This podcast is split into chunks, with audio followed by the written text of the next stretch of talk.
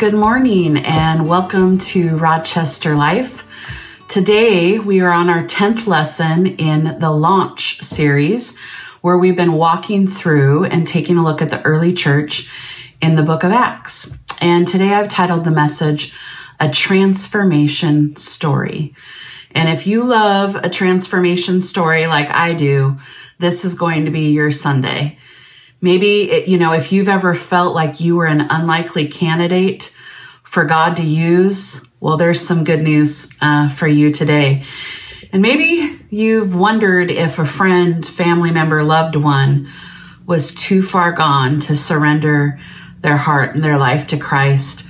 There is hope um, in this story that we're going to discuss today. I want to play a short video this morning of a transformation story. And when we get done, we'll get into the word and look at another one. I really felt like I ruined my life beyond repair. I was just, I was lost. One day I was woken by my my dad and he said that my mom was in a horrible car accident. She said she was in critical condition in the hospital. All I remember after the car accident was um, children and youth stepping in and taking me and my brother out of the home and placing us in foster care. Um, that was probably the most devastating thing that I'd say probably happened in my life. I didn't understand why I was taken from my mom um, and placed in what I thought was a punishment. Um, I felt like I was being punished for what somebody else did. When I was 16 years old, I committed a crime. Um, I got arrested for it when I was 17, and they charged me as an adult and sent me to Camp Hill State Prison, where I turned 18. I got I got out of prison when I was 21. Um, I still had a piece of me missing. Um, everything was good for a while, and then like this this emptiness inside me just drove me to drugs again. I started dabbling with harder drugs this time. I ended up getting caught with a whole bunch of drugs and um, ended up doing a lot of time for that. Uh, four year period altogether. When I got out of jail, there's still something missing. It was moving from one place to another, being over here in this city, moving over here, looking for something that was, you know, just not there. I didn't have anywhere to go where I was. I was living in Cumberland, Maryland. And um, I decided, you know, that I would just get a tent and go stay in the woods and try to find a job. I woke up one day by the state police of Maryland telling me to get out of my tent and I couldn't camp there because it was private property. They threw me out of my homelessness to go be homeless somewhere else. So like, you know, that like really hit hit me and I'm just like, you know, I'm like I was I was I was really hurt and broken like just being out there in the streets and stuff and I got on my bike and I'm riding around looking for another place to basically camp and I came up over this hill and there was a, a big Assemblies of God church. And um, so I go in and I talk I talked to the pastor and I'm I asked him what time is your service on Sunday? And he said he looked at me you know like this and he's like do you need to talk? And I'm like yeah. And um he uh he he took me in the office and he sat me down and the first question he asked me is where do I live and at that moment, I just I lost it. I was just like, you know, I'm homeless. I'm living in the woods, and and he he just he, he called a couple people, and they came and they prayed with me, and they were like, you know, it's gonna be okay, and we're gonna work through this. And um, they introduced me to a couple people in the church, and um, you know, and I just kept you know seeking the Lord and going to the Bible studies and you know seeing what you know my purpose really was and, and whenever I found out, you know, that that God really does love us, it it, it was just it was like that hole in me was filled that I chased my whole entire life.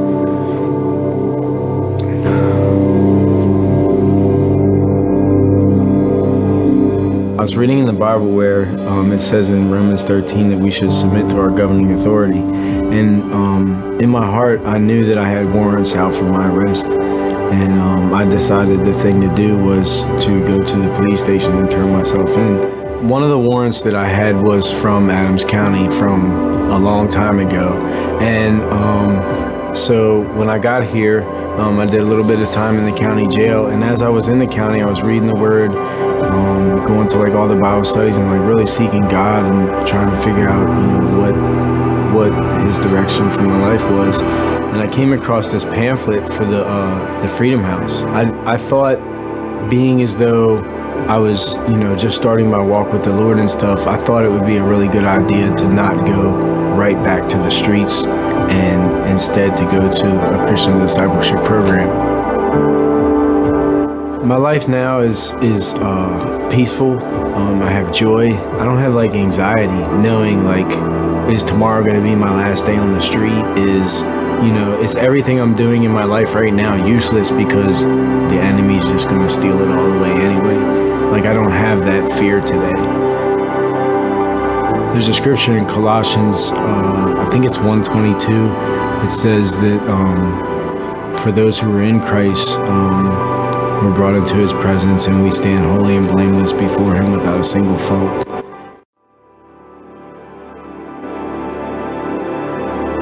Wasn't that awesome to see what God can do in a life?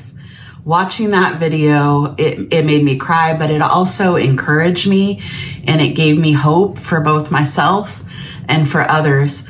And today we are going to focus on another person's transformation story found in the book of Acts.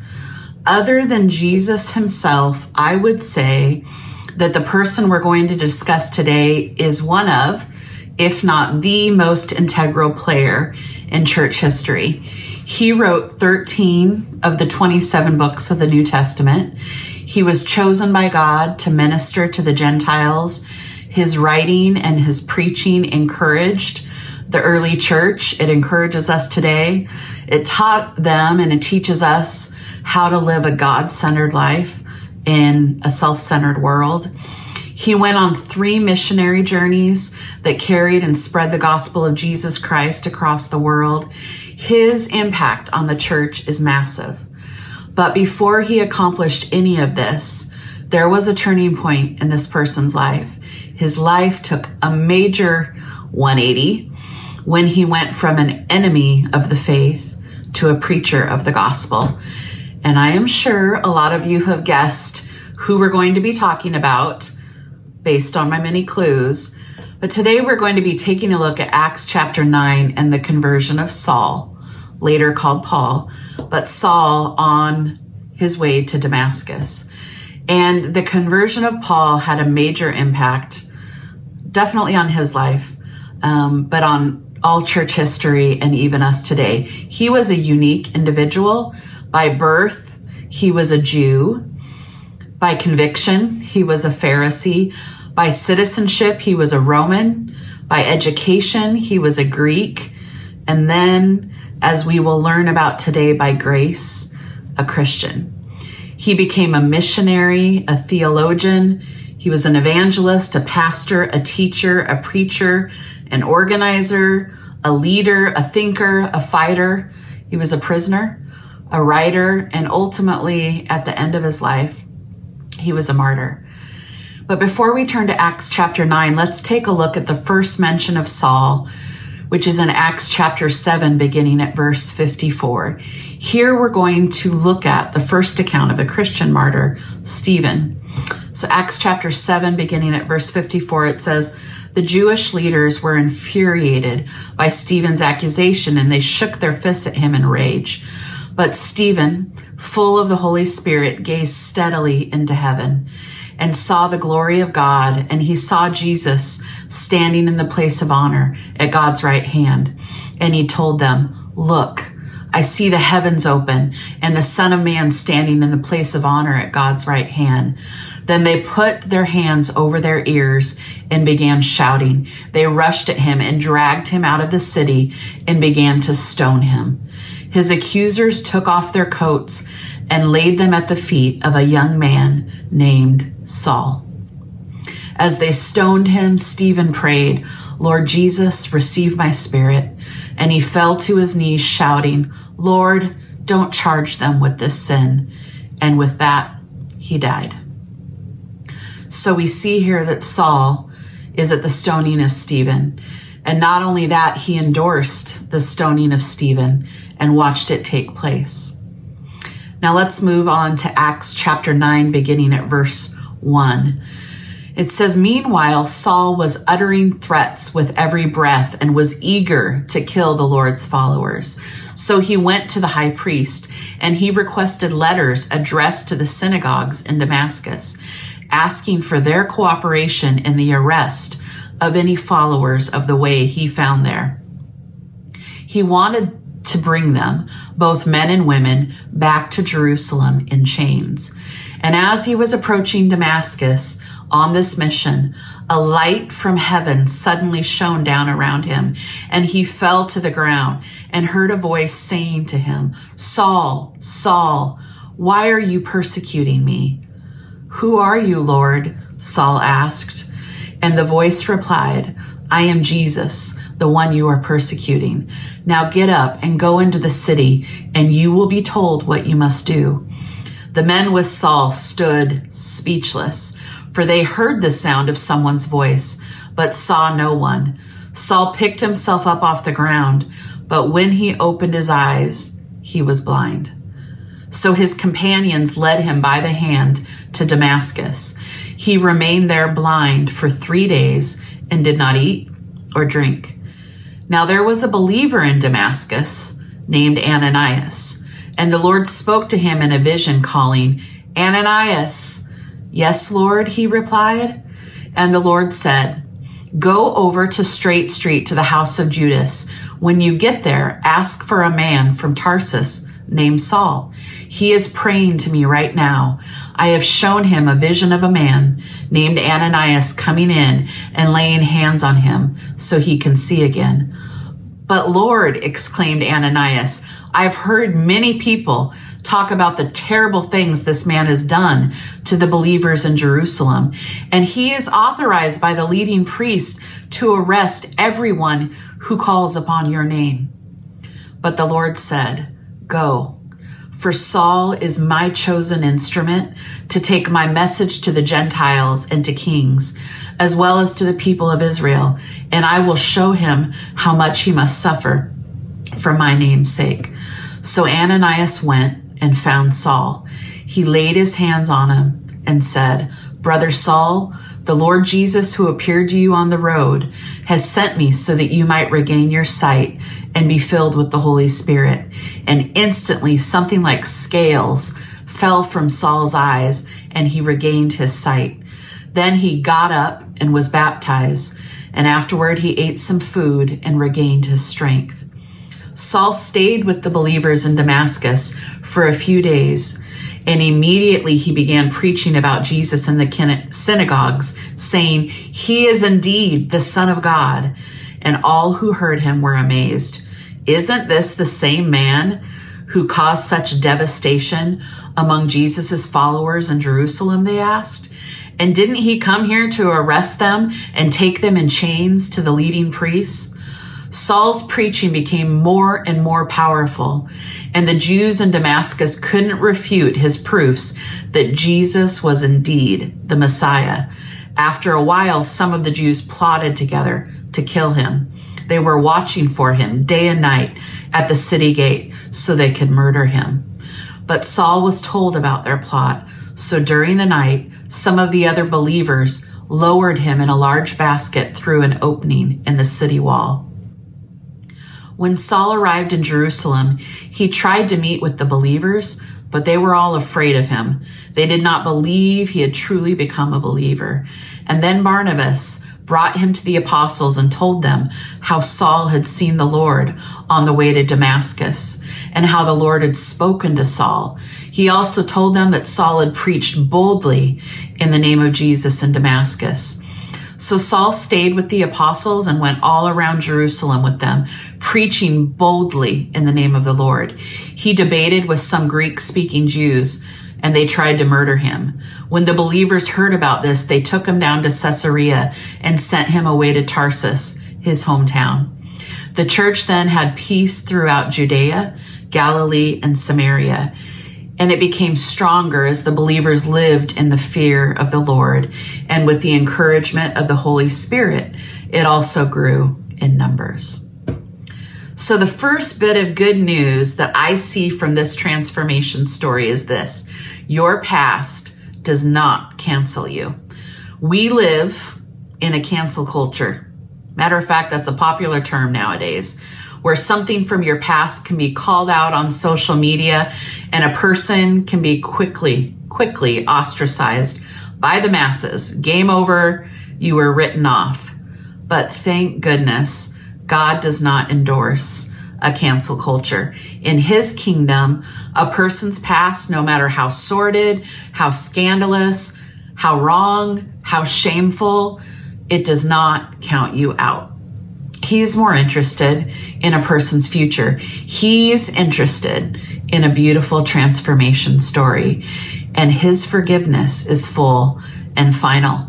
You know, by Paul's own admission, he was a murderer, a persecutor of the church. It says in Acts chapter 22, verse 4, and I persecuted the followers of the way, hounding some to death arresting both men and women and throwing them in prison.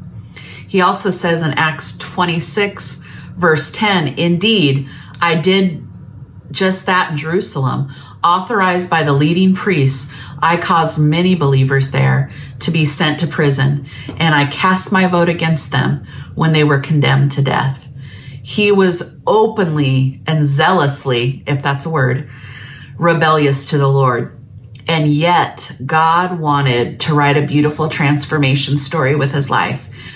Although, although Paul's transformation is unique, as all of our stories are, the fact that God transforms lives rather than cancels them is not unique.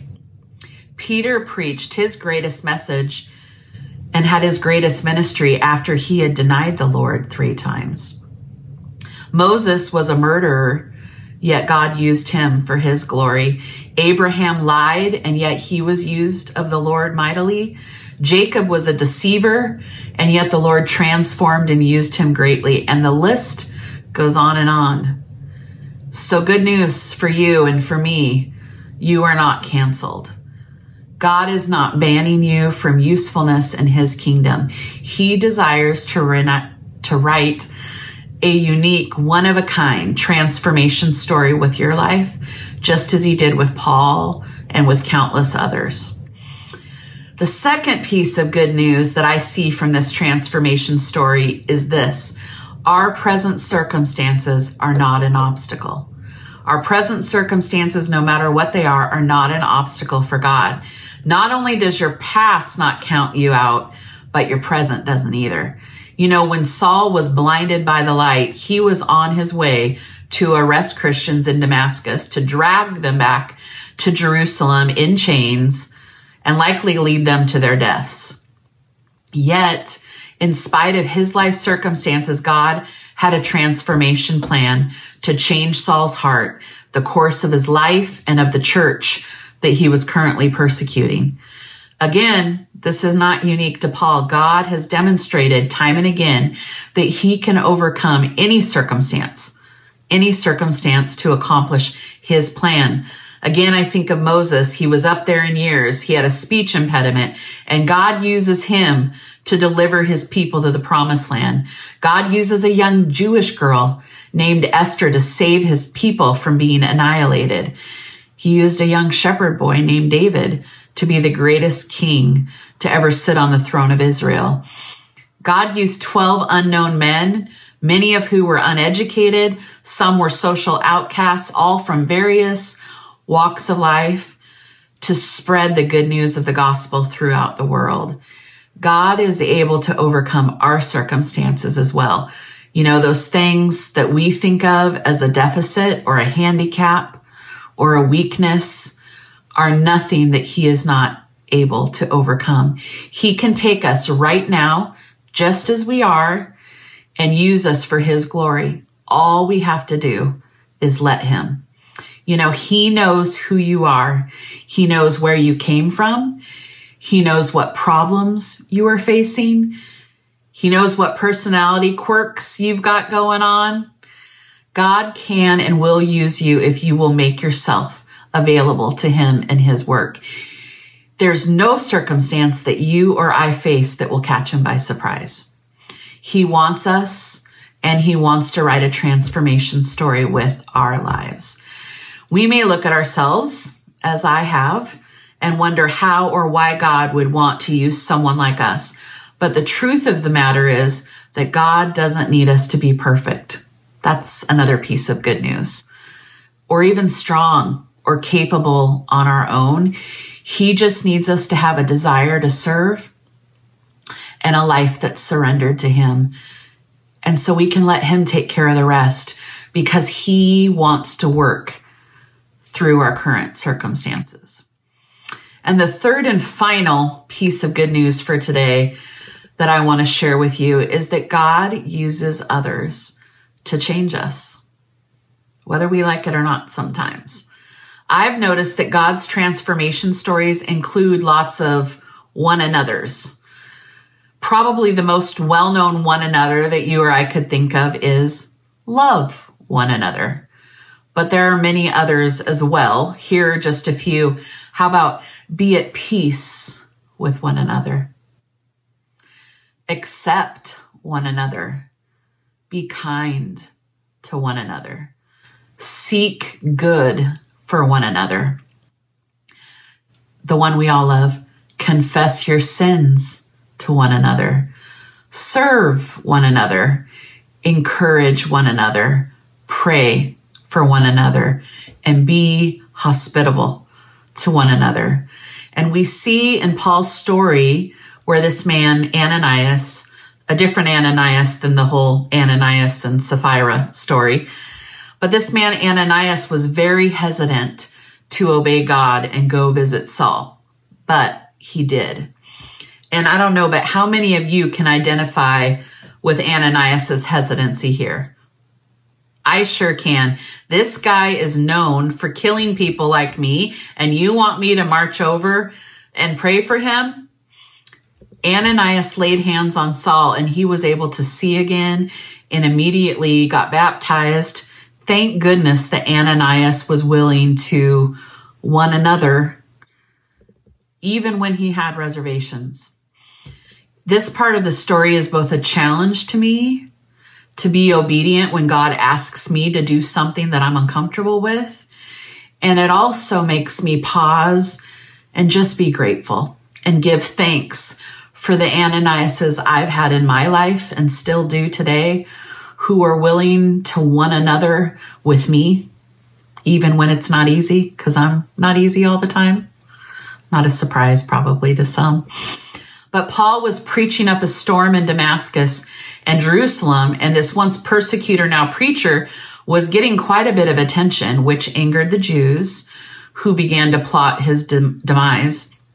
And in Acts 9, starting at verse 22, it says, Saul's preaching became more and more powerful, and the Jews in Damascus couldn't refute his proofs that Jesus was indeed the Messiah. After a while, some of the Jews plotted together to kill him, and they were watching for him day and night at the city gates so they could murder him. But Saul was told about their plot. So during the night, some of the other believers lowered him in a large basket through an opening in the city wall. Other believers gathered around Saul. They one anothered and kept him safe from harm. As brothers and sisters in Christ, we need to look out for one another as well. Some believers, we also read beginning at verse 26, were still afraid of Saul and doubted their safety in his presence, given his former life. It says in start beginning in verse 26, when Saul arrived in Jerusalem, he tried to meet with the believers, but they were all afraid of him. They did not believe he had truly become a believer. Then Barnabas, brought him to the apostles and told them how Saul had seen the Lord on the way to Damascus and how the Lord had spoken to Saul.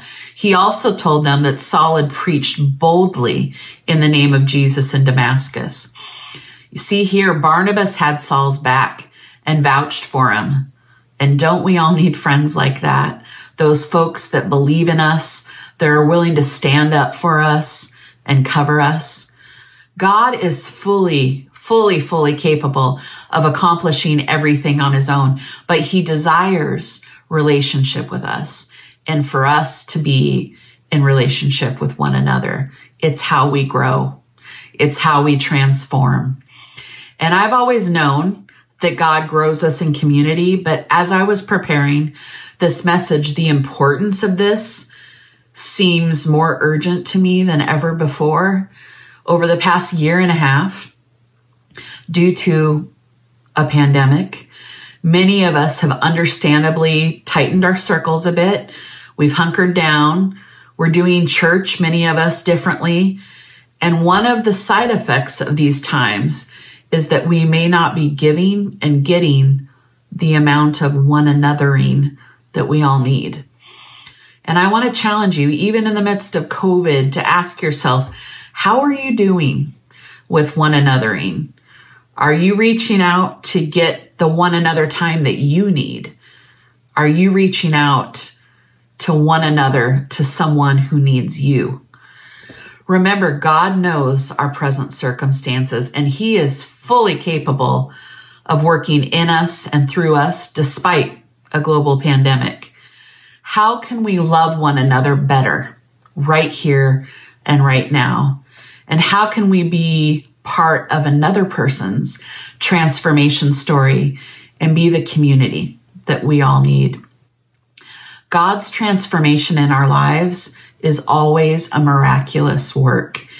It may not involve being blinded by the light, but it always involves God's sovereignty and his grace. A person's past does not cancel them. Our present circumstances are no obstacle for God, and he uses people to bring about transformation in our lives, and he wants to use us to bring about transformation in others. God writes the most amazing transformation stories. It's what he specializes in. He wrote one for Saul and he's writing one in your life and my life as well.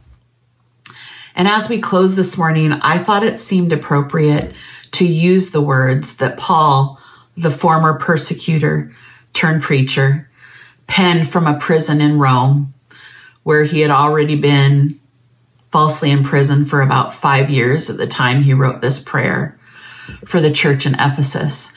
And it's my prayer for the church in Rochester this morning. Ephesians 3, beginning at verse 14. I want to pray this over each one of us today. When I think of all of this, I fall to my knees and pray to the Father, the creator of everything in heaven and on earth I pray that from his glorious, unlimited resources, he will empower you with inner strength through his spirit. Then Christ will make his home in your hearts as you trust in him. Your roots will grow down into God's love and keep you strong. And may you have the power to understand, as all God's people should, how wide, how long, how high, and how deep his love is. May you experience the love of Christ, though it is too great to understand fully. And then you will be made complete with all the fullness of life and power that comes from God. Now, all glory to God, who is able through his mighty power at work within us to accomplish infinitely more than we might ask or think. Glory to him in the church and in Christ Jesus through all the generations, forever and ever. Amen. Amen. Thank you for joining me today. I pray that you are encouraged, that God is writing a transformation story with your life, and He wants to use you right now, right where you are, to help you transform others. I pray you have a great week.